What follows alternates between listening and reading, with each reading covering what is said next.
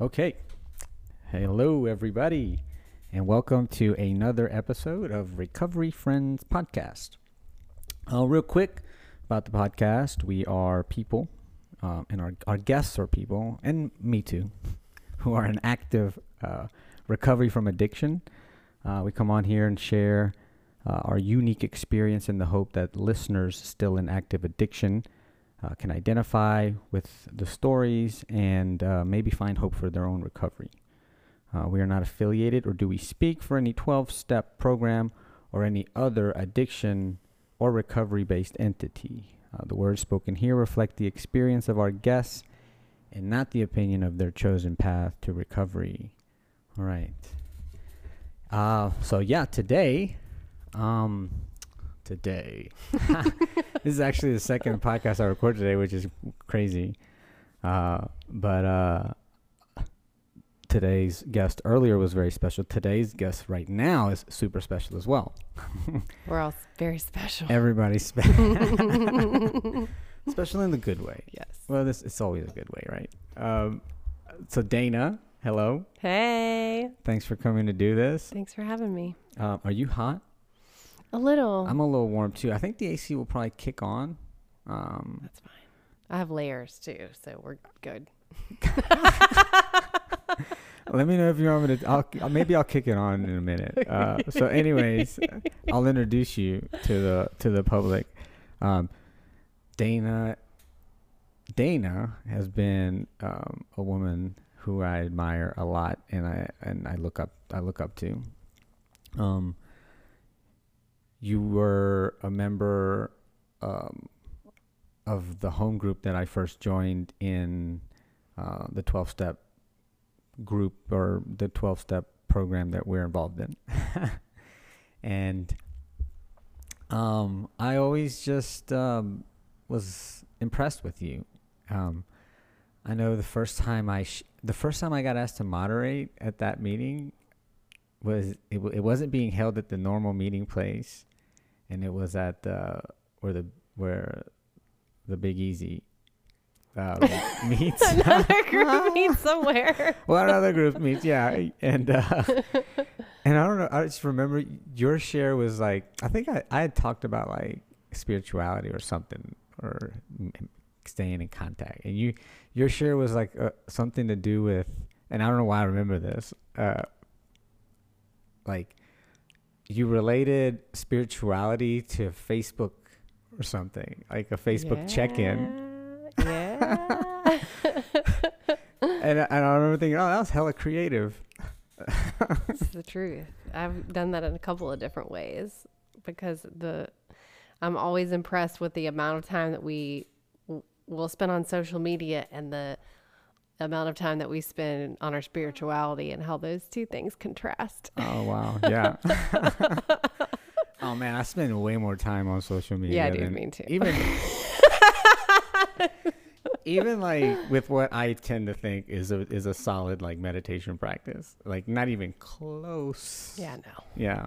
I'm much more interested in what you're doing than what uh, the path is. Yeah.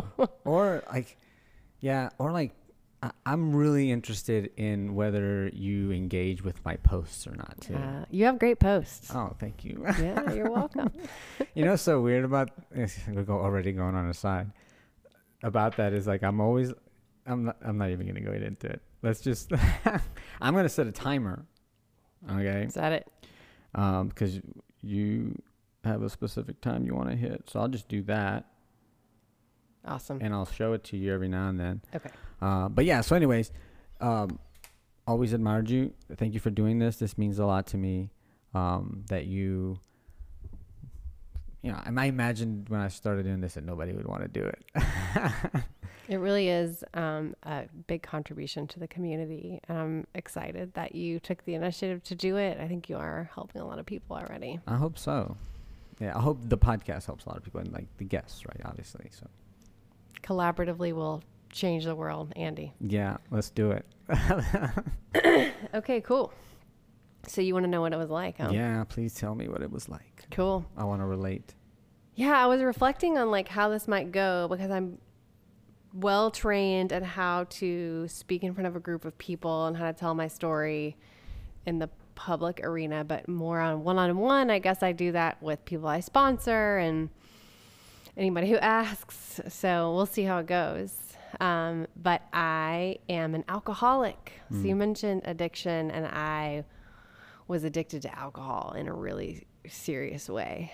And um, gosh, I always am impressed with people who are able to say, Oh, the first time I had a drink or a drug, here, let me tell you the story. Because I spent so much time not remembering um, or, or being in some sort of brownout or blackout that I really cannot honestly tell you when I took my first drink. I just don't know. Yeah.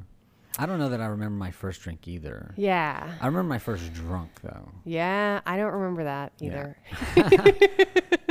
I don't remember a lot of the the first like 28 years of my life. I got sober when I was 28. Um, and that was almost 10 years ago. So I'll let you do the math on how old I am. but actually, if you get sober, you age backwards. So I look younger today than I did when I got sober. Oh, really? yes. Wow. Yeah. I feel like I've I've like I, you know I had like um like uh what's that called like re- I was retaining water. Yeah. So like I had less wrinkles. Ah, that makes sense. Yeah, we definitely get wiser too, Yeah. um, and hopefully healthier. But anyway, I uh, am from Kentucky, and I guess what's notable about my upbringing is a couple of things. One is my dad um, was an alcoholic. And I may not get the timeline exactly right, uh, but he got sober when I was about 10 or 11 and he i think tried all the things that we tried to get sober um, and they didn't work uh, and my mom really had had enough. I'm pretty sure she had hit up al-anon and they gave her the tools to be able to say like and we're done. And strangely enough it was when he, that happened and he was you know kicked out of the house and their marriage was ending and the things that we have to put ourselves through is when he actually got sober. And he got sober in the same 12 step program that I'm in today. Um, so, as a kid growing up, I got to see both sides of alcoholism the active kind and the recovered kind. Yeah. And I'm the oldest of four. So, I really. I don't. I don't have exten- extensive conversations with my siblings about this, but I'm have a pretty clear memory of both sides of that coin. And so it's cool to be able to watch people recover today and watch them come in and listen to stories of people who did the things that I did and the things my dad did and the things I lived through as a kid. You know, he drove us around drunk and he wasn't where he said he was going to be. And my, I always remember my mom just saying about my dad, you're reliably unreliable. and like that is a distinct feature of alcoholism, Yeah. you, You can, know? you can count on their unreliability. I thought my dad was just a bad dude, but really it, it was, you know, suffering from alcoholism. And so it took what it took. He got sober uh, around that time when I was 10 or 11.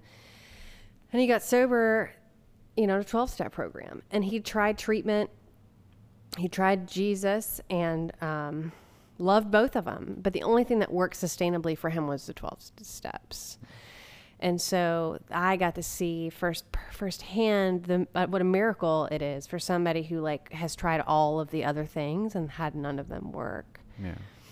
And so my dad started to suit up and show up, as we say, and he would um, come and eat lunch with us at school. We didn't live with him. Um, we had limited access. He really had limited access to, access to us. Um, So your parents didn't get back together. they didn't. No. Probably for the best. probably for the best for them and society and the world. Um, they didn't get back together, but my dad started to really show up in meaningful ways. And what I remember was my mom actually got remarried and we moved to a different state. And I was in middle school, right? Which is like the most traumatic time for anything to happen but definitely for that. And so, but my dad would drive like a couple hours where we lived just to come see like our choir rehearsal, I mean, performance or a soccer game or whatever. Like he would just show up for that and then turn around and drive two or three hours and Oh, back wow. home. So I saw what it I saw what it meant as a kid to show up for people when you said you were going to because for so long like he didn't he would say he would and like not or maybe you know unreliable Yeah. um yeah so anyway um, I love my dad. We had a really amazing relationship. And um, he was my best friend. And you know when you think of think about like who loves you unconditionally like that was my dad. I felt like he never judged me. Like i saw him practice the principles of this 12-step program in our relationship. He never judged me. Like i was smoking and i was running away and i was just terrible to my mom. And disrespectful and a liar and a cheater and snuck out and just did all the things you know like take typical antisocial teenage behavior and like multiply it by a few times and that was me Wow. And without enabling me like i never felt judged Yeah. by that dude And then yeah, and that's like in hindsight that you realize, oh, those was, that was all Yeah. program. he didn't have those things naturally like we taught him those things you know which Yeah. is why i mentioned them Yeah. So um, he was sober for 13 years and died of a heart attack, sober, playing golf, which is like the best thing ever for him. So if you got to go out, like go out doing something you love. But that was really a turning point in my life because um, what, I love to spend time with my dad, and my dad went to a lot of movies, church, and 12 step meetings. And so I did all those things in order to spend time with him. So I grew up in these rooms. Like I grew up there and like reading and if it was a smoking meeting, my dad would have me sit out in the fo- in the foyer or wherever is a church hall like Smoking meetings. yeah, dude, I used to smoke in meetings. It's yeah. It seems so crazy.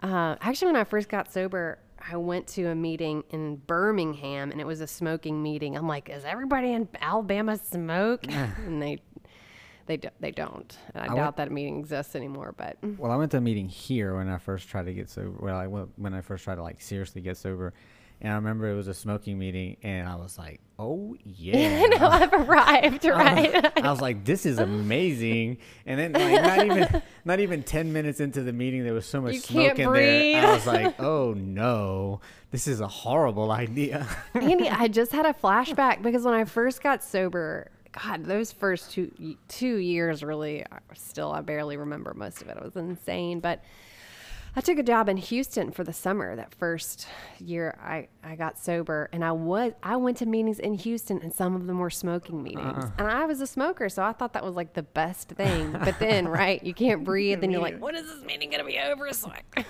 yeah. and get some fresh air.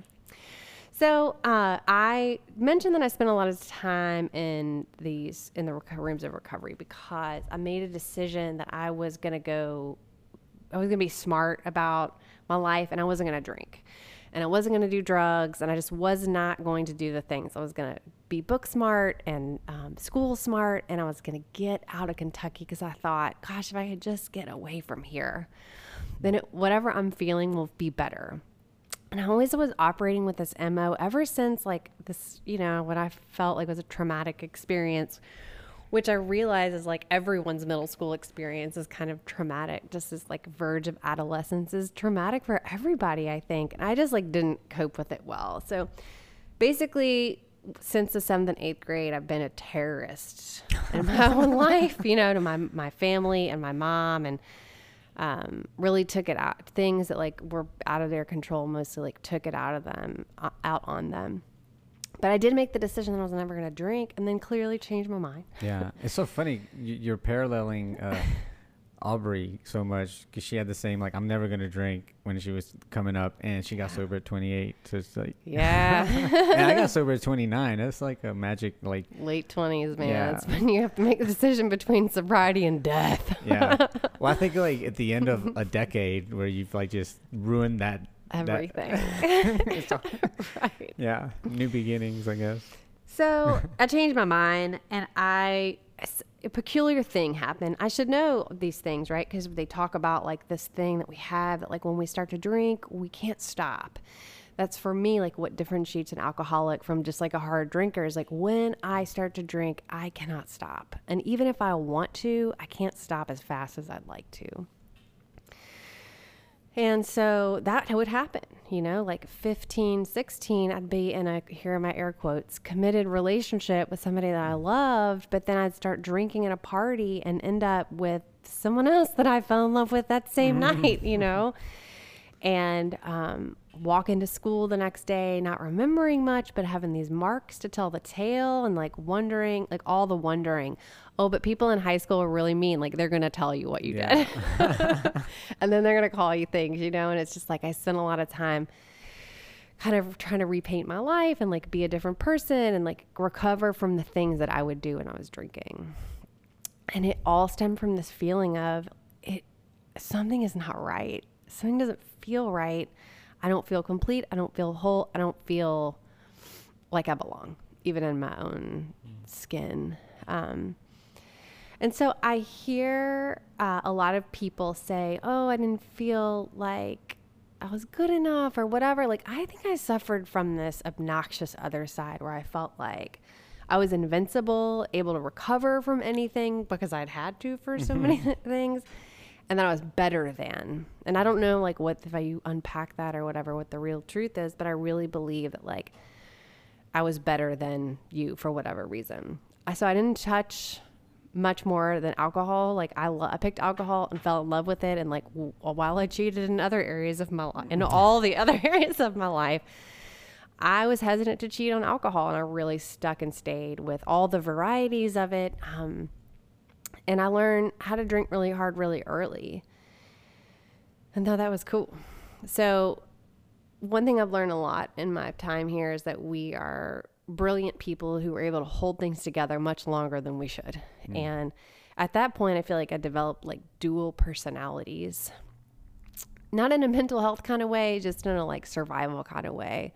Like I'm going to have this personality over here that excels in school and is president of the Fellowship of Christian Athletes and like goes to church and you know does the school and is all around you know all around like good gal. And then this other side that would just like come out of the dark and be like i'm gonna go sneak off with my senior boyfriend and drink beer in his truck and knock him back for a couple nights and scare everybody and um, behave totally in a total opposite way so um, that's not sustainable. but I tried really hard to sustain it. And so alcoholism, at least my form, is progressive. And I tried all the things to fix that feeling I was telling you about. Like, it's not okay. I don't feel okay. I really thought it was depression. I've been um, prescribed. I'm going to put that in air quotes too, because there are a lot of people in my family who are doctors, not necessarily psychiatrists, but doctors who will write you a script for um, mental health stuff because it runs real deep in my family. So it's like, Yeah. yeah, just throw some Prozac on it. It'll be fine. And I did for a long time and called it depression and called it anxiety and like never uh, spent you- much time with a psychiatrist who, who you know, said those What, things Did you find that that stuff worked at all? temporarily i feel like it did but then i would do the thing that like i, I know is common for people who take take uh, antidepressants is i would be like oh i'm fine i feel great i don't need these Yeah. Well, I, I remember I, I talked the doctor into into prescribing me antidepressants once.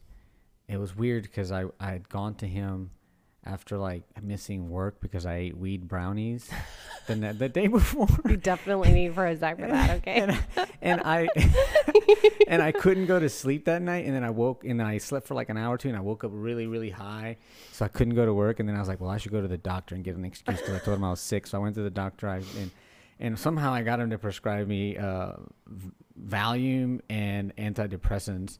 And I remember the antidepressants like.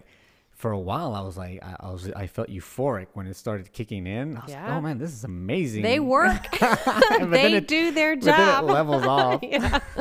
yeah, and they stop working when you stop taking them. So please, I am not advising anyone to stop taking their meds. Okay, work with a doctor, my friends. Also, uh, one thing before you keep going, you said your version of alcoholism is progressive. Do you think there's alcoholism that's not progressive? I don't know. I do know I can't speak for everybody. Yeah. You know, and Okay, I got you. I don't think that I was ever even willing until I got here to say, like, oh, yeah, it got bad and then it got worse. yeah, I just kept thinking, I've got this. I'll figure it out. I've got this. I'll figure it out. that and yeah, you'd be able to like Yeah. That I you were like, okay, regained that's it. control for a little while. Yeah. So, um, but I'll tell you, like 10 out of 10 times, alcoholism just gets worse. so if you're 10. listening and you think you might have it, like, yeah, it's, it doesn't get better. It didn't for me anyway. Yeah. So fast forward, I went to, um, I was a high achiever, man. I loved school. I did well. I was involved in all the clubs and I figured out what it would take to get into a good school and I got in. And I was terribly entitled and basically like didn't bother to apply for scholarships, didn't bother to like even research that stuff. Just looked at my mom and said like, uh. "You're paying my way through school because like that's just what you're gonna do." I often wonder if like she did that just to like get me away, like send me away. Because I really like when I say terrorist, uh. that's a kind description of my behavior. Wow. So anyway, I, I got my wish. I got away. I went to a fancy school. I did pretty well there. Um, but the, I felt the same way. And my alcoholism started to get worse. And my first, I was in a sorority, and I remember the very first sorority party, they had to put out a search par- party for me because I left the party. I just had gone home. Like I just walked drunk home. I think I'm sure I had a boy with me, but I didn't go back to the, didn't get on the bus, didn't go back to the house, didn't sign in. Like they sent out a, a search party, like, where is Dana? First party, you know, like how I stayed. and I ended up being president of that sorority too, right? Like, so that's the craziest part is that I would do stuff like that, but still excel and like be in leadership and get good grades and study abroad and like be the president of this and the leader of that. And um, man, it was like a seesaw. So I, um, will fast forward a little bit.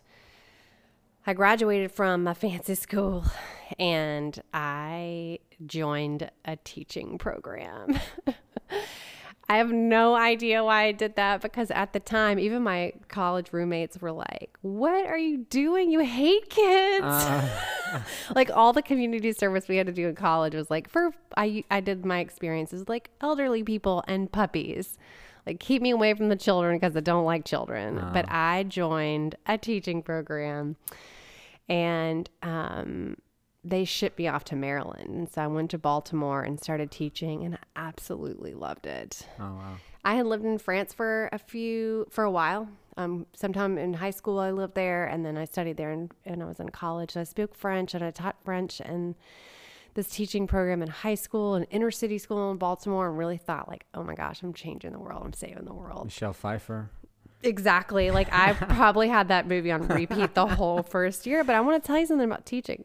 It is stressful. Oh, it's really imagine. stressful. So by that time, I had gotten myself the man that I was gonna, ready to marry. Like he was the one, and we moved from college together and uh, moved into. He came to Maryland with me, and we were gonna. I was gonna do this teaching program, and then we were gonna go law school together.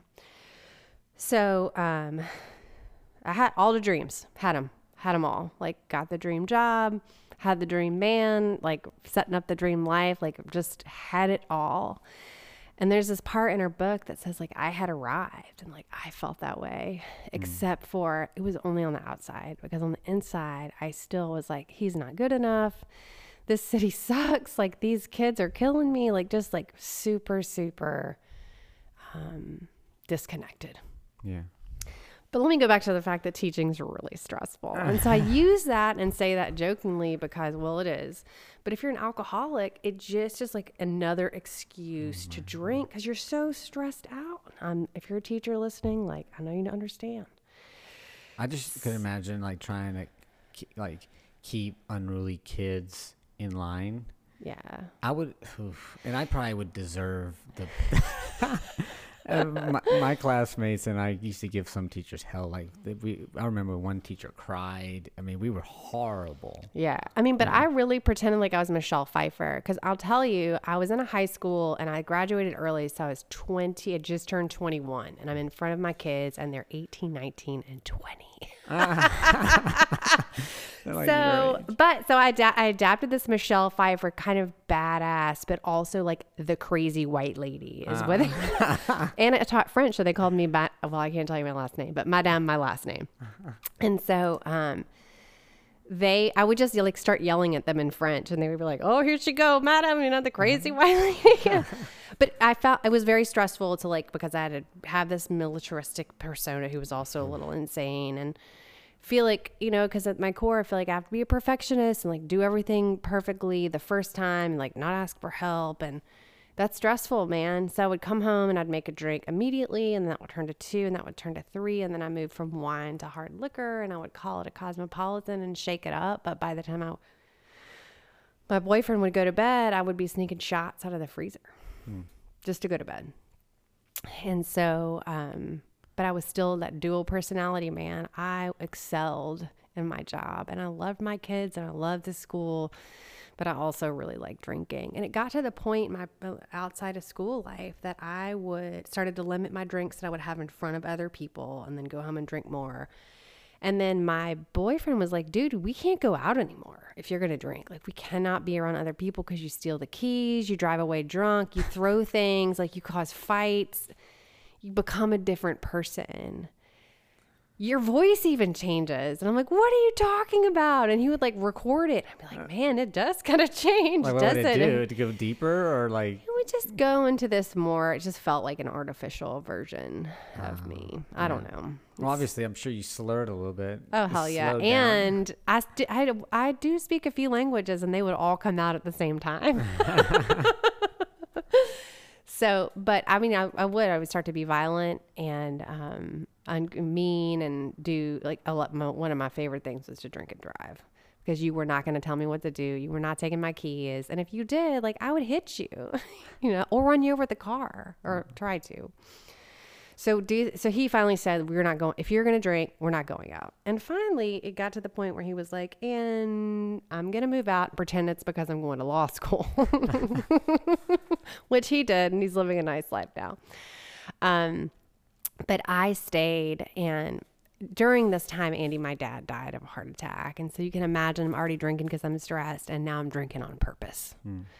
because my best friend died, you know, and he spent a lot of time like talking about God and spirituality. And I just said, like, dude, fuck God. And if that's going to happen, like, if that's what's up, like, if that, if that's the way life is, and like, fuck this life.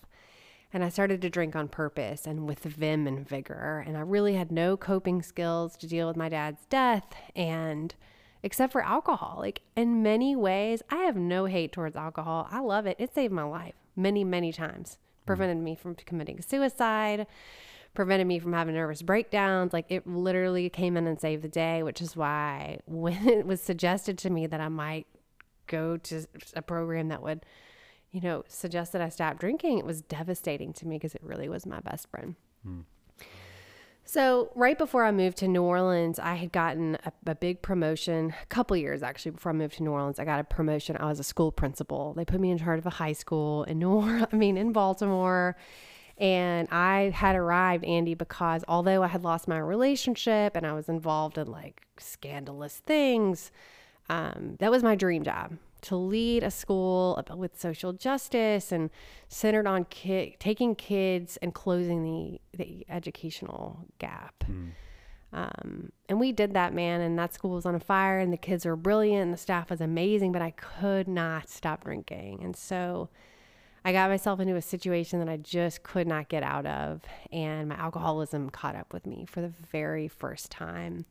And I'd experienced some consequences before physical consequences, um, emotional consequences, material consequences, but never professional con- consequence. And I had climbed my career ladder, ladder so fast and had so much like resounding success and never had been told no, really. I wasn't willing to accept no. And the other shoe had never dropped, and I never expected it to because mm. it never had. Yeah. And it did. And I remember the the conversation that the group had with me upon my like agreed upon departure. my supervisor, who was like my mentor, and I just looked up to her so much that I want you to consider what brought you here. And I knew what she was talking about, but I couldn't put the name alcoholism to it. But I did Google just to check. This is when I like went into the phase of Googling, am I an alcoholic? Even though my dad was in it, you know, in the program and I had grown up in, in a 12 step room, like it didn't occur to me that like I was such a bad alcoholic that I might have to get some help for it. Hmm. I thought I could just quit on my own and I didn't think it was ever going to get as bad as it did. And it was so bad that I had to leave my profession and leave the states because mm. there was no way I was ever going to work in my field again if I stayed there. But everything just kept working out for you, so it made sense not to think that you wouldn't be able to lick that problem too. Yeah, I've been able to like put the lid on so many things yeah. and get out of so many situations that it was flabbergasting that this was not going to work out for me in yeah. the way that I wanted again like this ridiculous sense of entitlement. So i in a drunken stupor googled best places for people young people who like to drink to live and guess what came up? Number one new orleans. And so within i actually saw this on my facebook like memory feed a couple of days ago. Like I was counting down the, the weeks that I was moving to New Orleans on Facebook. Basically, I'm like running from my own life. I didn't say this, but I was I was running from my own life, and I went on the run and literally like left everything, everybody I loved, my house. Like the only thing I took with me was my little car and my two cats and my dog and whatever would fit into that little car, and drove across the country on the run from my own life that I had created for myself. And I got here and said and thought and believed that I was going to be a new me and have a new start and live a different life and it was going to work out. And within six months, I had made the commitment, not just a decision, but the commitment to kill myself. Wow. Commitment. Yeah. And that's a difference. A commitment is for me like different from like an idea or decision. I um you know, before we started this, we were talking about these like letters that we save from people we loved. And like, I would break those boxes out and read them with wine, you know, like that would be the only way that I could read letters from my dad or sentimental things that like brought me back from the past. Like, I had to have booze to, to access those things. Um, because it prevented, like, gave me a barrier between like myself and like any feeling. So um, I came down to New Orleans and got a job in the French Quarter. And if you've ever been to the French Quarter, you know there's a lot of alcohol in the French Quarter. And most nights I never made it home because I would go to work. I made a friend at uh, at my job who also lived in the French Quarter, and basically I just w- lived to drink and made it to work most of the time. Hmm. And so that situation did not work out um, the work situation, the drinking situation. And by the end of my alcoholism, this is in 2009, I was drinking something like 12 to 14 hours a day. And I was all I could think about was how am I going to recover from this hangover and what time can we start drinking again? And those weren't even conscious thoughts the hangover one probably was, but the what time can we start drinking was like my body was addicted, my mind was addicted, I was obsessed, and the only way that I could get rid of the feelings that I had created through alcohol was drink again. Yeah. And I would drink and then lose control of the amount that I would take and then do things that I would never do sober. And then I was in New Orleans, um, which although it's renowned for alcohol, like it's a scary place. Yeah. and I uh, put myself in so many risky situations. Yeah. I just thought I was invincible. Alcohol gave me like the cape of invincibility. But it also took away everything that I ever loved because by that time, I'm not talking to my family, I've lost touch with my friends. I've made one friend, and only because she drinks as much as I do, and I'm alone, completely alone in New Orleans. So it was a sad and really, really lonely place. And you take that feeling that I mentioned at the beginning that I started to have around middle school and you amplify it until I was totally consumed with what I felt like was just darkness and emptiness and lost the will to live. Except for the only thing that would like light the spark was alcohol, which is why I kept going back to it regardless of like the craziest situations that I would get into. Hmm.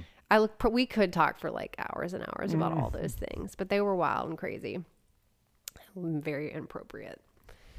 Um, so this is an interesting story about me getting sober. So I had the other another conversation with my supervisor at this new job and this new life that I was creating for myself, and she was having the same conversation I had had less than a year before in a different job, in a different state, in a different life. Same conversation. and I realized like something's got to give because I really wanted to keep this job. Like I really wanted to stay in New Orleans. I wanted this, and so I knew that I had to do something. And um, so my plan was I'm going to call my mom and ask her to, to move home. If I tell her that I'm coming home. And really thought like she was going to be so excited that I was going to come home and like live with her again. And sh I just remember there being a pause on the phone when I pitched this idea. I'm pretty sure there was a long pause. And then I told her what had happened. And she, of all people, and we had had the most tumultuous relationship. I had done like unspeakable things and said ridiculous things and damaged our relationship almost beyond repair. But she was the one who, instead of saying, Yes, please come home live with me, she said, Why don't you check out a meeting of this 12 step program? Yeah. And when she said that, it was like all of the stress and tension melted away. And I was finally able to breathe for the first time Wow. because it had never occurred to me, even though I swear to you, I grew up in the rooms to go to them for me. Even though I'd Googled, am I an alcoholic? And it had me take the test and said something like, you drink more than 93% of Americans. I was like, oh, yeah, go 7%. Where you at? um, I was confirmed, and I really was uh, at that point like felt okay about being a functional or even dysfunctional alcoholic, but did not feel okay about like going to a 12 step program. Well, that's interesting that you got like such relief from that. yeah, just from the moment I said, okay, I'll try check it out. Wow. It was like all the it was like I had been carrying it was I was Atlas carrying the world and I just set it down for a minute. No, that's interesting.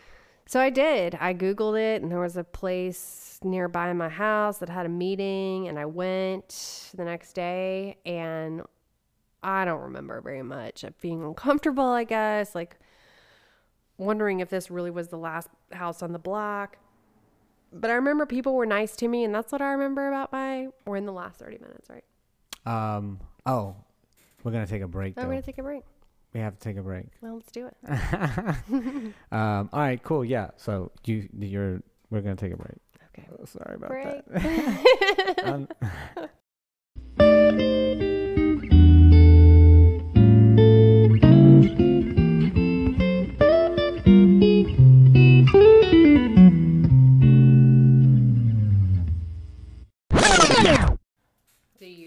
no, I'm good. Uh, We're back on the recording tip.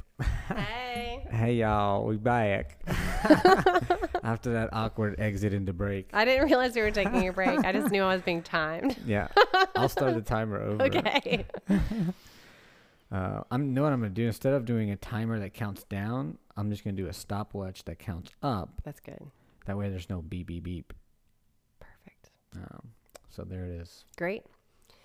So we were talking at the break about wondering if this call with my mom was my like step one moment. And step one is um, we admitted we were powerless over alcohol and our lives had become unmanageable. And I heard somebody the other day say, really, it just means, are you happy with what you got? and if the answer is no, then welcome to step one. but I had this realization that, like, it must be really bad if I'm thinking about doing a 12, like visiting a 12 step meeting and I couldn't see any other way out. And I think that, like, that's kind of how we have to get where we are. Yeah. For me, I had to have that moment of, like, I'm out of gas. I'm tired. I can't do this anymore. And I don't want to lose another job. Although I ended up losing it anyway. Stark sober, but still. Um, I thought that was the worst thing. And anyway, I did. I just realized that I wasn't happy with what I had. And I hated my life. And I hated myself. And I hated the way that I was feeling. And I couldn't do what I was doing anymore. again, like I have this sense of entitlement. So I'm like, definitely not willing to go to jail, like, not willing to go homeless. like, I'm just not willing to do those things. So maybe I got here a little faster, but I did. I came to, I went to meetings and um, was really miserable. But I stayed sober for four days. And I think it honestly, it was mostly out of fear because I knew if I drank again, I was definitely going to lose my job. Definitely. Hmm. And I didn't want to lose my job. Um, but I went to four meetings and thought, hey, there's something to this. Maybe if I just sit and bunch, if I just go to a meeting like for the rest of my life, then I'm still going to feel miserable, but I'm not going to drink. And so I guess this is just the way it's going to be. but that did not work because I, you know, first m- being sober and not having any sort of solution is the worst. So crazy. I felt like I would rather be drunk or I'd rather be dead, and I couldn't drink. So then I only had one option. So when I did drink again after that fourth day, I was not impressed. Like I should have been impressed. Like, whoa, four days sober. Like that's mm-hmm. the longest you've gone in a very long time. But instead, I thought this doesn't work. Like maybe it worked for my dad, maybe it worked for these old geezers up in this meeting, but like I'm a cute young woman. Like this program clearly is not for me. Now I say this, but like I had a bad, like I was not hygienic. I was not taking care of myself. When I say I look younger today than when I walked in at 28, I mean it. Wow. Um, so anyway, I have been a, my ego is just disjointed. so I decided that it wasn't going to work and that I was instead going to commit suicide. and um, you know, I thought about suicide before like a bunch of times and like even written letters like just in case I like actually went through with it and Suicide was like kind of always on the docket, but this it was like it became top of the docket, like next in line. Were you ever satisfied with the letter? Yeah, that's a good question. I always wrote the letter drunk, so I would read it the next day and be like, "What? You can't leave that in your letter. You have to write a better letter."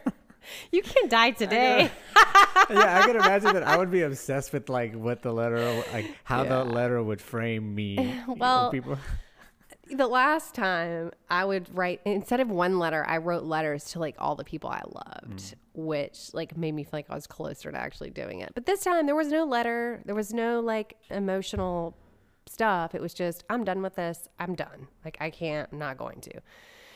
And so instead, I'm going to execute this plan with these particular materials that I've acquired. now, here I wonder if I have time to tell this story. Let me go back real fast because I want to talk about spirituality. Um, I grew up and I went to a school that is religious based. And at that particular time, um, I also lived on a farm. On the way to school one day, we were um, unfortunately met with my dog who'd been run over on the on oh, the like so dirt sad. road we lived on.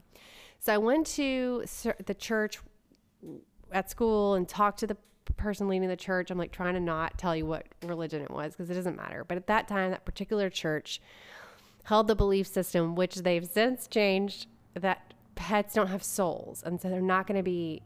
I asked the the dude, the guy, like, "Hey, I'm going to see Pumpkin in heaven, right?" And he said, No, you won't because she doesn't have a soul. So Jesus doesn't invite her in. and so at that point, I want to say I was like maybe eight or nine, oh, like super so devastatingly young. You know, like I was actually in a class, fourth grade classroom today, or third or fourth grade classroom today. And that occurred to me like, this is how little I was when I basically told that God hates animals. You know, like, I'm an animal lover, so that didn't work for me. Wow.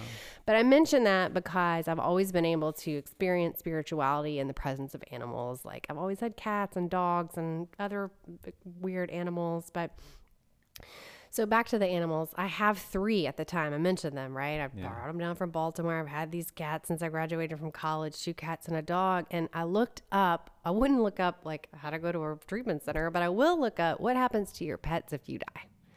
Oh and they are taken to the local shelter and euthanized. They're not even put up for adoption. Oh. Yeah. So I said, I'm going, but they cannot go with me.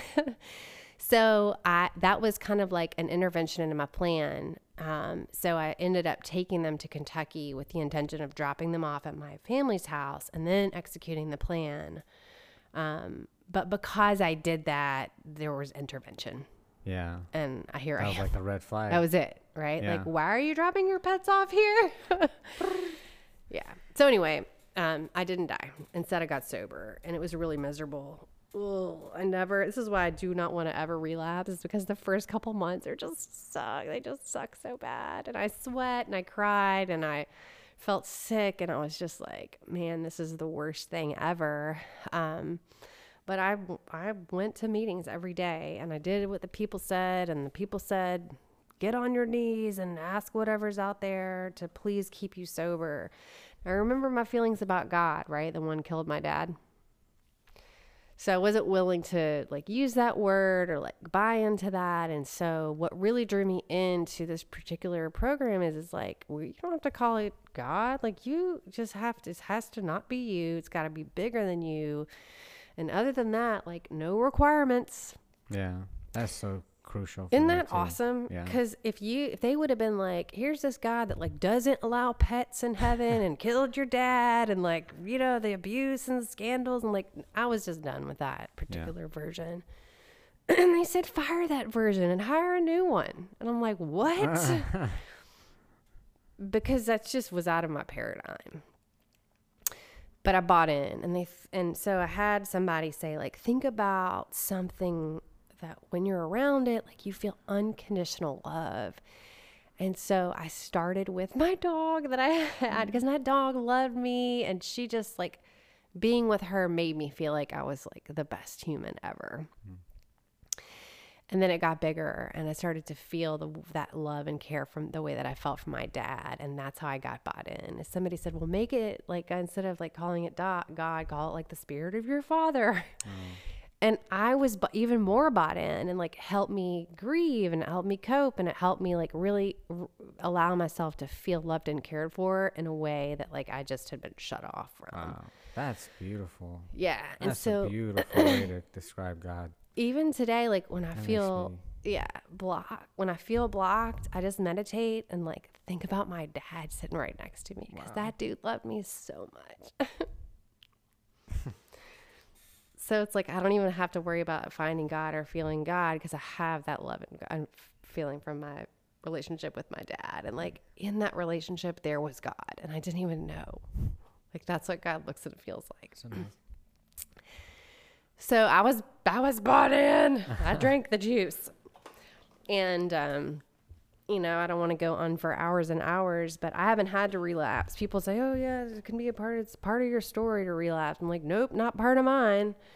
I went to four meetings, stayed sober and drank again, but I didn't relapse cuz I hadn't done anything. And so I think my journey started when I actually started to do the work someone um actually there's you know a general uh advisement that like your first year sober you might not want to do things like make big decisions or move or buy big things or fall in love. I did all those things. I did all those things. I told you i took a job in houston. Yeah. I fell madly in love with somebody who like was also new in, in recovery and he was such a gift to me because um he t- well he taught me about like and being okay with not getting what I want because ultimately he left me. But before that um he introduced me to my first sponsor via he said if you're you're clearly insane. You don't have a sponsor. You haven't worked any steps. You think just going to meetings and like hanging out with me is going to keep you sober. And it's not so if you want to be with me you're going to have to get a sponsor you're going to have to work some steps. And i hated being told what to do. I- still hate it. Like please don't tell me what to do. Don't even tell me what time to be here. I will absolutely be late or early but not at what time you said. But for whatever reason, I really wanted to be in this relationship with him. I was just enamored, and he um, gave me a gift by introduced me to this woman, and also gave me a gift by leaving because um, we were not a good match. But the woman and I, we were a good match for sponsorship, and she sat me down and she told me her story, and I related a lot to it. she too felt like the world wasn't right and like she too drank more than she wanted to and did things that like she never would she wasn't proud of and like would never tell anybody but lived as far as i could tell at that point like a rich and meaningful life that in ways that contributed to the world and society i wanted that that's why i like became a teacher and tried to lead a school like i want to be a contributor um, and i want to do good for the world but my alcoholism kept getting in the way. you know what I'm saying? Anyway, so she um, she raised me up, man. She, we read the book. We worked all twelve of the steps together, and my life started to change. Yeah, I remember real quick. I remember before I got sober, I, I kind of wanted, and I don't know if it's like just like grandiose, you know, feelings or just or if more ego based or whatever. But I was like gonna start this nonprofit. You know, I even st- you know I'm I was drunk when I did it. I, I created a Facebook page of it was gonna be you know help with education in Guatemala. I knew nothing of education. Yeah, we have grandiose ideas, right? I didn't even grad- I didn't even go to college, you know. So I'm like, I'm gonna help Guatemalan kids Yes. get educated. Yeah. And I started this like, it's embarrassing to think about. started a Facebook page, invited everybody to all it. your friends help Guatemalan children. you know, drunk and like, you know, didn't do anything with it after that, obviously. Yeah. But This is the cool part though, right? I'm listening to you talk about it and I'm like, I'm looking in your eyes and like, know that you're totally capable of doing it today. Yeah. And like, that's the miracle. That's It's like stuff that we created back then and hopes and dreams can actually be a reality today. Yeah. For Yeah. me anyway. And I know for I you too. And like sitting in part of your dream space right it's, now. it's- it is everything. every- You're right. You know, So it's amazing. yeah so all my dreams came true no just kidding um, i was really stuck on trying to get back professionally where i had dropped off from and i have never been able to um, i think this has been like part a real big really big part of my spiritual journey is like i'm almost afraid to like take that leap back into like huge responsibility I'm having trouble with the connection. Oh. Please try again in a moment. okay okay, Siri. um so anyway part of that first couple of years was like me being humble right? Like i worked in a plant place a plant place where they sold plants. And my job was to move around dirt and work the retail store and help arrange flowers. I was used to leading up you know hundreds of people and now i was working with plants and like that was a part of me almost shedding my old self Yeah. you know and like learning how to be a contribute a real contribute like one that paid taxes on time and one that took showers every day and clean kept the house clean and made the bed like just basic things that i thought i was too busy or too important or too drunk to, to Yeah. take care of. I slowly learned how to do those things. So i did. I started with making my bed. I started with keeping my house clean I started with pay- going back back to years of taxes that I hadn't paid, not because I didn't have the money, just because like I just like didn't ever get around to it. um, and interestingly enough, like the IRS owed me money, but you know they taxed me and penalized me, so I lost most of it. But anyway, I started to get my life more together than it was before. And through this recovery program, I started to build a new life, one that was much more meaningful and one that is full of purpose. Whereas before, I was like, I don't know who I am. I don't like this version. I don't like this life. Something's wrong. Something's not right. Something feels off always.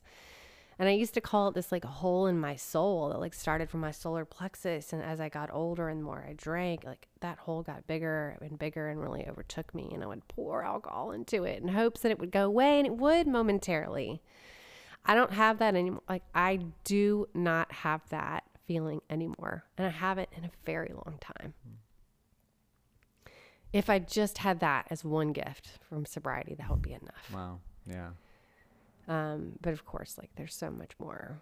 I don't have that feeling. I don't want to die. I have not considered suicide at all, not even once, the whole time I've been sober. And that again, like another miracle, because I have journals of suicide letters we just talked about. That's that's wild. Do you, Right? do you still have those? mm-hmm. Wow. Yeah. Those are in the garage right now, Andy. They're Those- on the way out.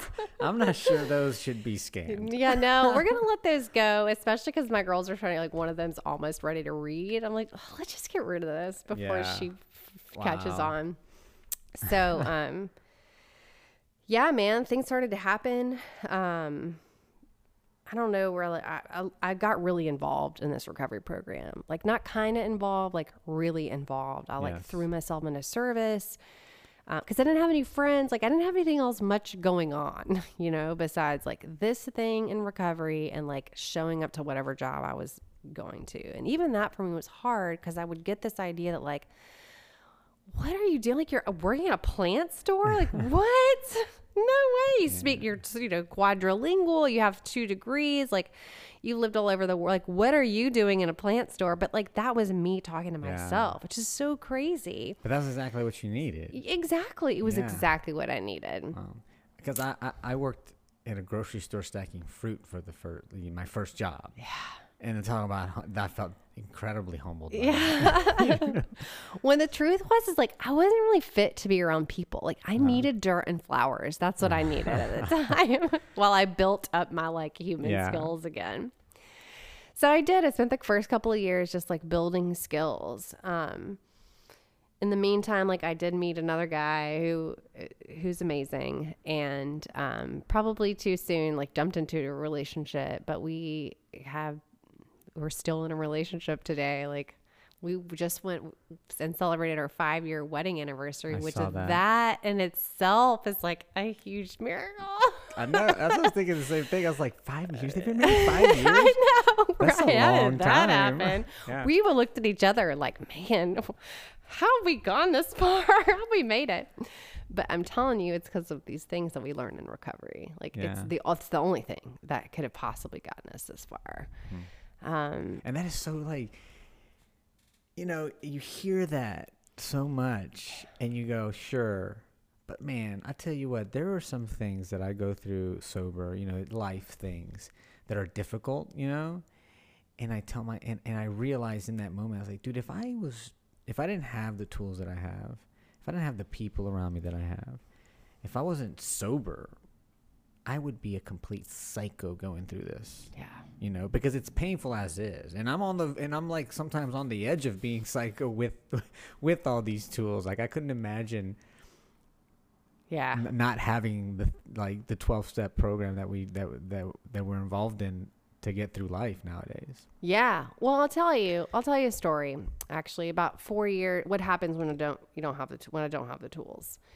Um. So when I was, okay. So I we got married.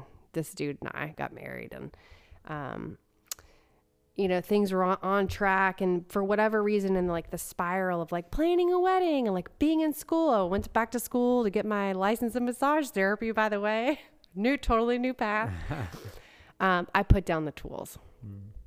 And I stopped putting my recovery first. I just said, like, yeah, this is really laying up. I have so much going on. We're so busy. I'm like worried about all the things, worried about money, worried about this, worried about that. Then I put the tools down and like slowly but surely, like my life started to unravel. And so I would lash out at people. I would damage relationships again. Um, financially became really un- insecure. Drastically left my full, like not drastically, yeah, that's the right word, but and dramatically left my like job that I had spent so much time like getting and being promoted and like was on track again professionally and just like burned that shit down. Yeah. Just like left and and at the same time like started to do that in other areas of my life and like couldn't even see like couldn't even see it but one by one was just burning br- one bridge after the other and literally months after my husband and i got married i tried to bur- burn the marriage to the ground and within six months he was living somewhere else wow because of stuff I did, you know? And so that's what it looks like. And I remember having this conversation. I swear to you, I can't remember. We got married in 14. So this would have been September of 14 or so. I had a conversation with my sponsor. I called her to say, hey, thanks for working with me. I'm out. wow I'm done. I'm done. And I was on my way to the Walgreens to because I was going for my wa- wine. Um, and that's what it looked like. And so she kind of tricked me. She's like, actually, tonight's Tuesday. Like, I think the Grace House is having a meeting. Can you just like go down there and like maybe go to a meeting and call me after that? And for whatever reason, I got into the habit of listening to her. I just stopped calling her, except for this like one time. But I did that. But what I didn't realize, and she pointed out to me and continues to point out to me, is like I set the tools down, I burned my life to the ground, and the last thing I was about to do was drink. Thank God I called her. But you called her. I did. And like, mean, even there's though- God. yeah, I was gonna say like that was a tool. Even though you thought you were calling to tell her goodbye, you called her. Yeah, That's amazing. Yeah. I did um, because I really didn't know. I, I just thought it was out, out of respect. I better call this woman and say thanks for spending years and years of your life helping me, but I just can't live like this anymore. And that's what you know. That's what happened. And so slowly but surely, I came out of that and recommitted to like putting my recovery and my sobriety first. Now in that time, like I didn't drink, I didn't do any drugs, like I didn't do anything mind altering except for lay down the tools and think I didn't need them anymore. Same thing mm. that I used to do with antidepressants, you know Yeah. although I don't take antidepressants today, like I didn't just set them down. Like I had a titration plan, was supervised by a doctor, and still have check-ins, you know. and it's the th- same thing with recovery. But I put it, picked it back up because I saw like how on fire my whole life was. Again, this like beautiful life that I built up for myself, and now I was like buried and thought all my dreams are supposed to come true, and like that feeling came back, Andy. So I kind of lied when I said I haven't had it again because I did have it during that period, Yeah. and it, it like basically set me running t- towards the drink. So I really had to lose almost everything in, in order for me to realize like how important this is and like how incapable I am of like being okay without the tools of recovery and It's- putting my recovery first. Yeah. Isn't it weird? I don't know. I don't know. I don't want to like analyze your situation, but like for me, I think it's like I'll get involved and do all the work and then find find satisfaction in that. But in the back of my head, a lot of times I still have that that um that goal or that milestone that when I get there, Yeah. everything's gonna be no matter how much I'll say, I know that that's a lie. Mm-hmm. But in the back of my head, like you know, like I, for example, with this, with my with my uh, with my shop, you know, it was a big thing for me, and I ex- I I experienced like some pretty heavy like depression after getting after it. getting what you Yeah, wanted. That so happened for me with the race just Yeah. recently. yeah. because it's like I still hold out hope that that thing's gonna finally do what I need it to do. Yeah. it's just make everything perfect, better for me, and it's like, and and and and, and, and it's it, and I keep telling myself that lie with the next thing, you know. Yeah. Um, I totally get that, man. I totally do. Cause I was like, okay, got the, de- moved away, check. Got the Yeah. degree, check. Lived abroad, check. Got my first job, check. Like all the got things. married, check. check. Burned it down, check. um, yeah. And what I realized, um, and, and somewhat able to practice is like the only thing that ever is, is being with you right now. Hmm. Like whatever is in front of me right now, that's, I've arrived. The Yeah. thing that I'm expecting is here at this moment. And whenever I think it's somewhere there or s- supposed to belong to me back there, like that's when I'm s- in such suffering Yeah, and such a disconnect. yeah. That's like a, Ec- well, Eckhart Tolle. I just read a book. Yeah. I just read like I Did just you read read Power of Now or New I Earth? I just read New Earth. Yeah. My God, I know, right? what a book! What a fa- I mean, just thinking about the book, I get yeah. Oprah, he it, he and Oprah did a podcast just on that book. it was it's an amazing just the, the his his writing the way he translates whatever he's getting is amazing Yeah. but yeah so it's like like you said it was what's the, my purpose my purpose is what i'm doing right now In this moment, This right is my at purpose. this It second, doesn't matter I'm in yeah. it, This and really like I'm living the dream. The dream is here. It's Yeah, right it's- now. yeah beautiful and I'm not drunk. Like that's a freaking miracle. Mm. So when I look back on sobriety, like okay, we were recovered from that period of insanity. Um, I have to remember by putting my recovery first, that means like my job is not just to stay sober, but it's to help as many people as I can in meaningful ways. And the way, as you know, this 12 step program is set up is like, in order for me to have meaningful sobriety, I have to find people to help and take through this process. And um, I'm able to do that with a lot of women now. I host a book study at my house and meet with new women and take them through the steps just like that lady I was telling you about took me through. And since then I've gotten a new sponsor and we've been working together for like 8 years, which is crazy. But that's the whole thing is like you give it away to get it. Yeah. And I don't feel spiritually connected or filled with purpose or meaningful in any way unless I'm being useful to other people. And I've tried it outside of the, the rooms, like tried community service and like tried like in other ways to be helpful, but I found that like my purpose is to be useful Yeah. in these rooms of recovery. Well, it's because you've got a unique gift, and you and you have an avenue through which to use it. Yeah. I think, I think like that's what I think. Like, yeah, I could go find places to be useful outside of here, and, and not discrediting it, and yeah, do that too. But for me, where I really get it is here Yeah.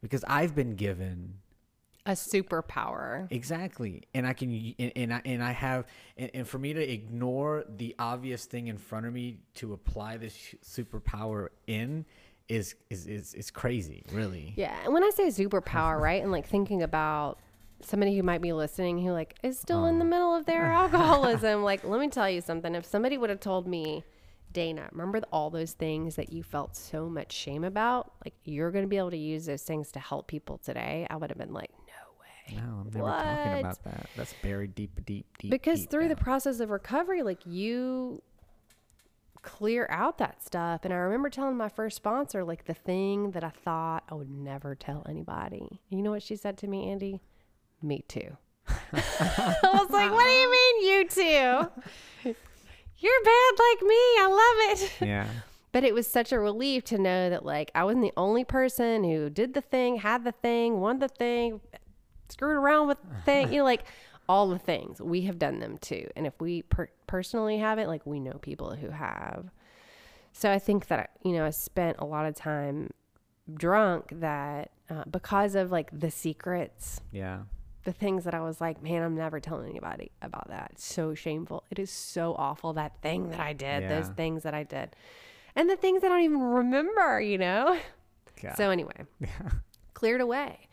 And I don't even forget about them. I tell people these things when I'm telling them my story. Yeah. yeah, it's so insane. I'll talk to a woman and I'll be like, let me tell you the three worst things ever. And they're like, oh, this girl's for real. And guess what they do? Start to tell me the truth about their lives. Mm. I don't have a degree in psychiatry or therapy or counseling. Like, I don't, I'm not those things. But that's what I'm talking about with the superpower is like, we tell our story, somebody relates and starts to tell us theirs. and then they become free. And through that, we recover. Wow.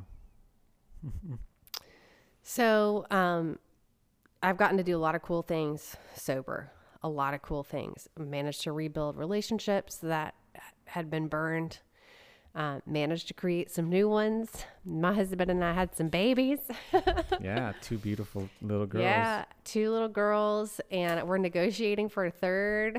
Oh, really? Who wants the third? Is that you or him? Yes, I'll let you take a guess. well, you never know. Brent seems to really love his girls. Oh, so it's totally wouldn't- me. I wouldn't be surprised. it's totally me. He's like, no, no, and no, but we're still in negotiation.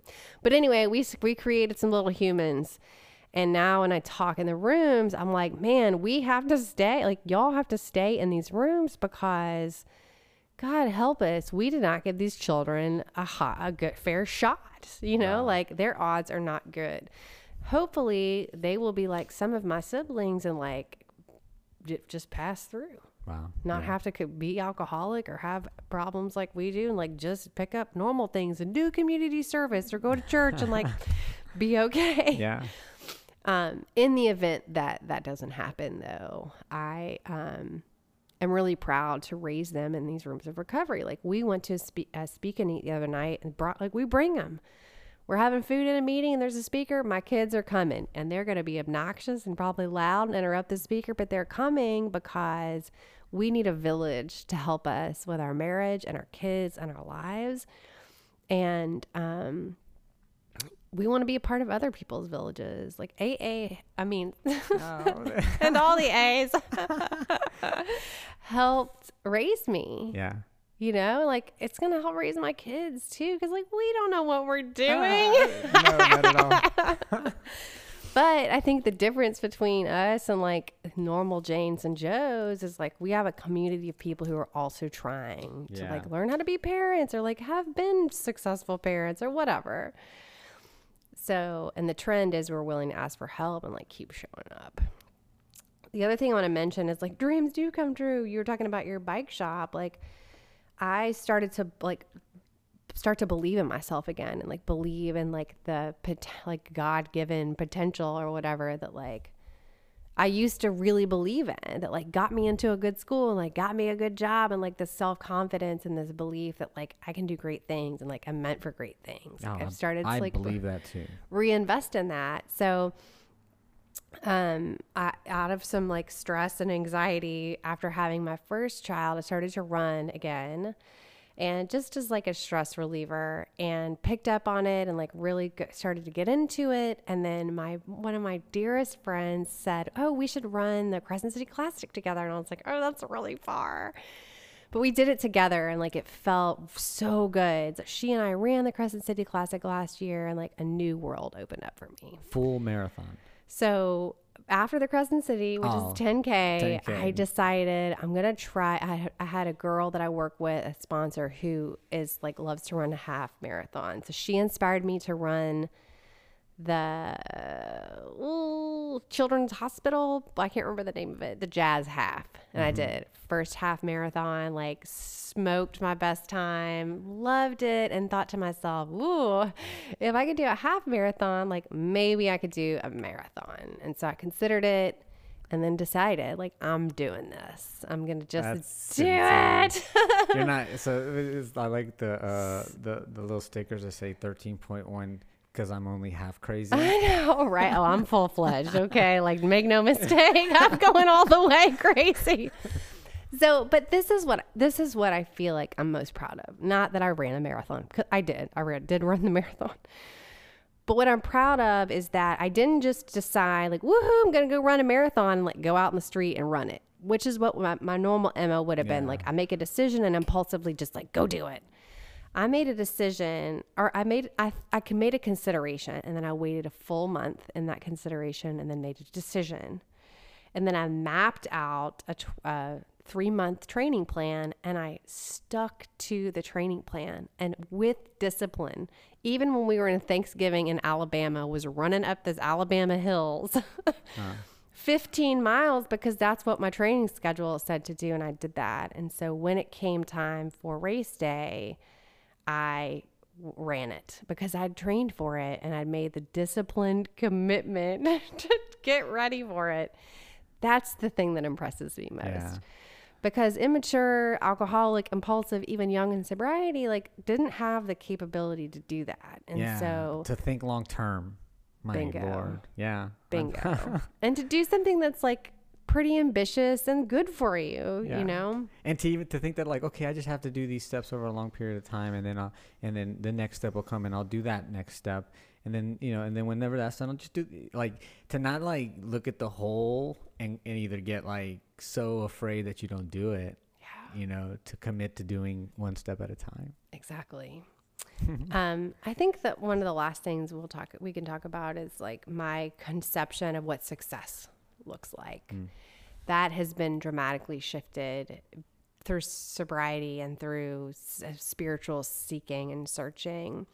And I came from my mom's very successful. She's a brilliant woman. She's top of her profession. She's a surgeon and has is really she would never say this, but she's a trailblazer in her field, and one of the first women to like ever do what she does, and big shoes to fill. You know what I'm saying?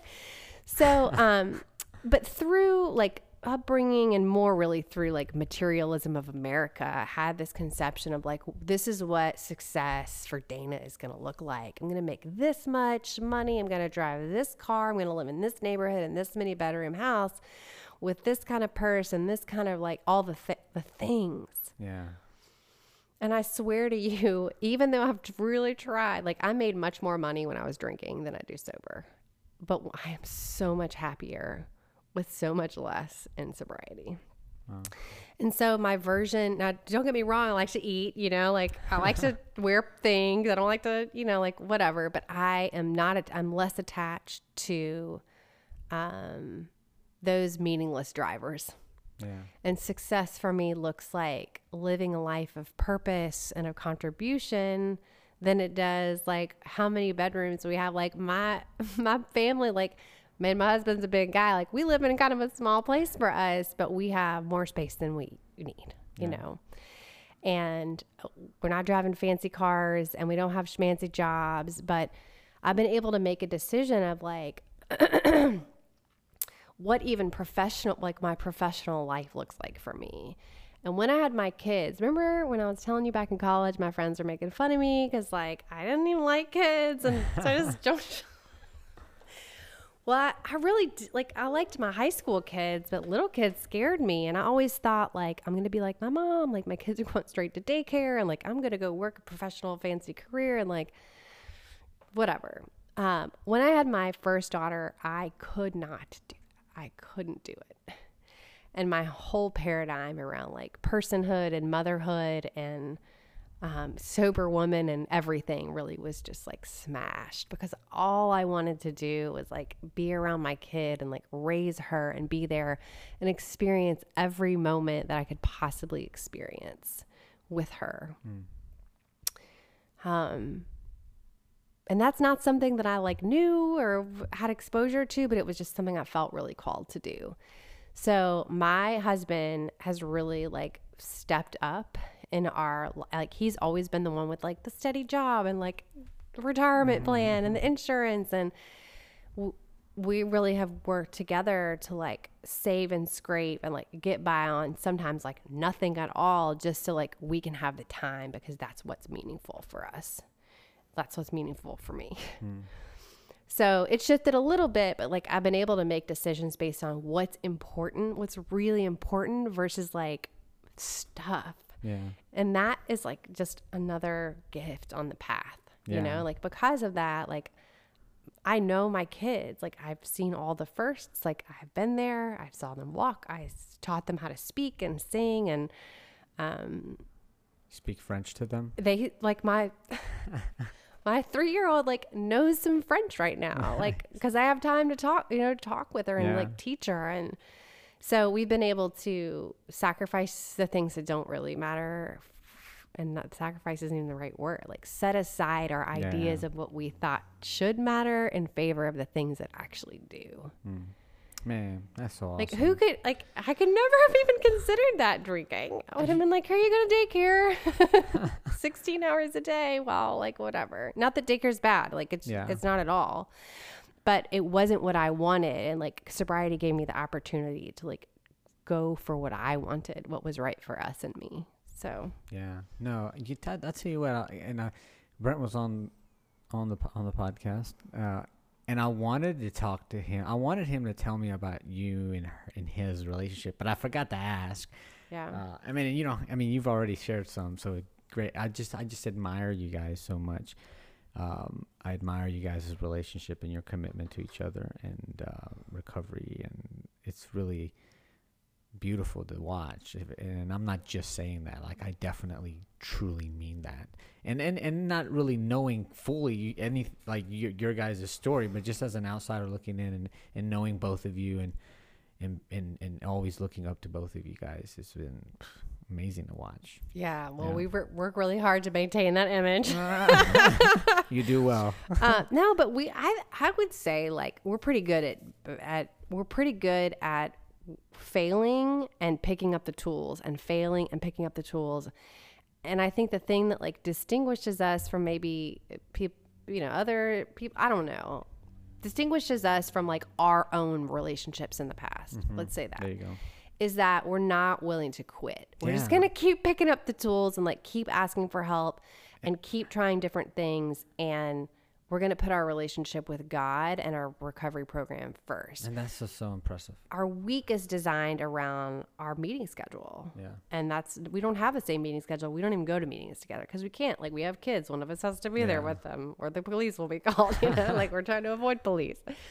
But um, but yeah, it starts with what meetings we're going to, and then it goes to like making sure pe- we have time time like for prayer and meditation, making time making sure we both have time for exercise, like making sure we have time as a family, and we also um, spend time working on our relationship. And what I realize is like I have no idea how to be in a healthy relationship.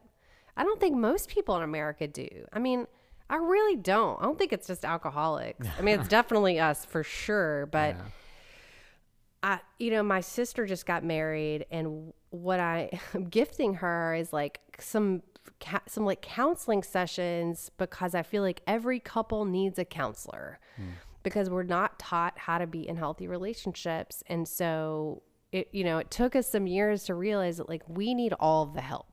We don't need like a little help. We need all the help, not because we're bad, not because our relationship stinks. It's just because like we don't know how to have healthy relationships. So why would we pretend and think it's all going to work out? So we don't like we have relationship mentors, we have relationship sponsors, we are in a relationship workshop, and we still have the struggles, you know. Yeah.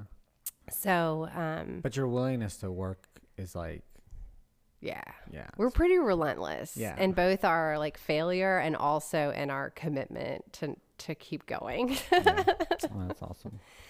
so I don't know if you have any like closing questions Well, or I, I do.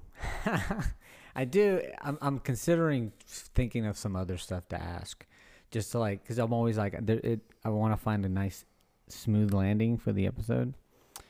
Um, you've covered a lot. Um, but just like, if there's to anybody listening right now, you know, I think I, was, I, I I've, I've been framing the question is what what would you tell yourself coming in, um, but also like what would you tell if there's somebody listening right now? I think that's probably like what would be the first thing that you would that comes to you that you would want to tell that person, um, who's maybe where you were before you came in, and not Mm. sure about anything. Yeah. yeah.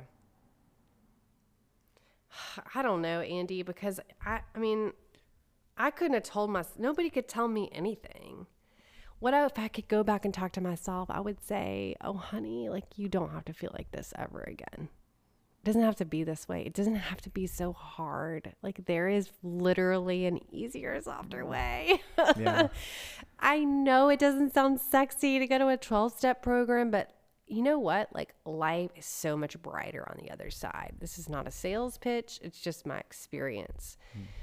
How about like maybe not wanting to kill yourself for like a week? Would that be a sound like a good thing? Like, let's just try this. I like it when people say like, "Hey, just give it a shot. If it doesn't work, you can always go like we'll refund your misery and go back to what you had." But I will say like we're not done till we're done. But if you're listening and you're thinking like, "Hey, maybe I, I'm close to getting done," the way that I've got made the decision was just showing up to meetings and listening to what people had to say. And I was a very angry young woman when I got here. And I've shed all I've shed that, you know, but I I had to come in and like listen to people and relate to people.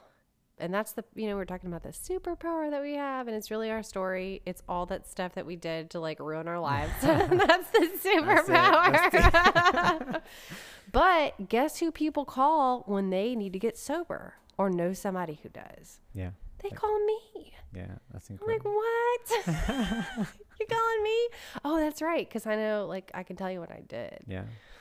So, um, there are some people in my life who have been in and out of the rooms and who are in active alcoholism. And, like, there isn't anything that I can say to them. Yeah. The only thing I can do is shine from the other side That's it. and keep the keep the door open, you know, and say like we are here when you're ready. And the ready comes with whatever path is out there for them. You know, and it may never come. And like, that's the hard part about coming in and like seeing the light is like some people just don't get attracted to it in the same way. Yeah.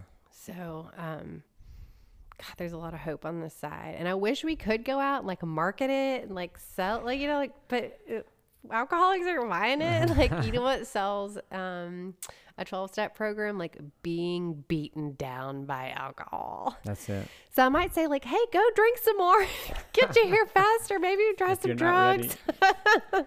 yeah. That is such a hard thing to think about what what to tell somebody, you know.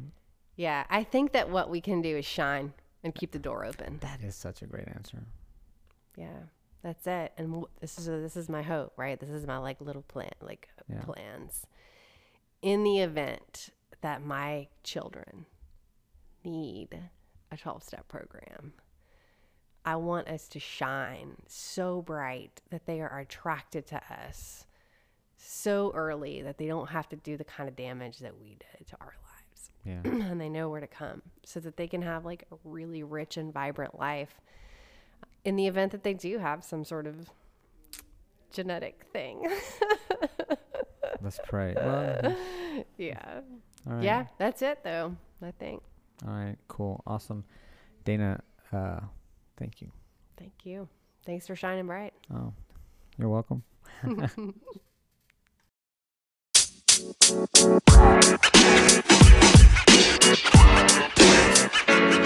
know, man. You know, man. You know, man.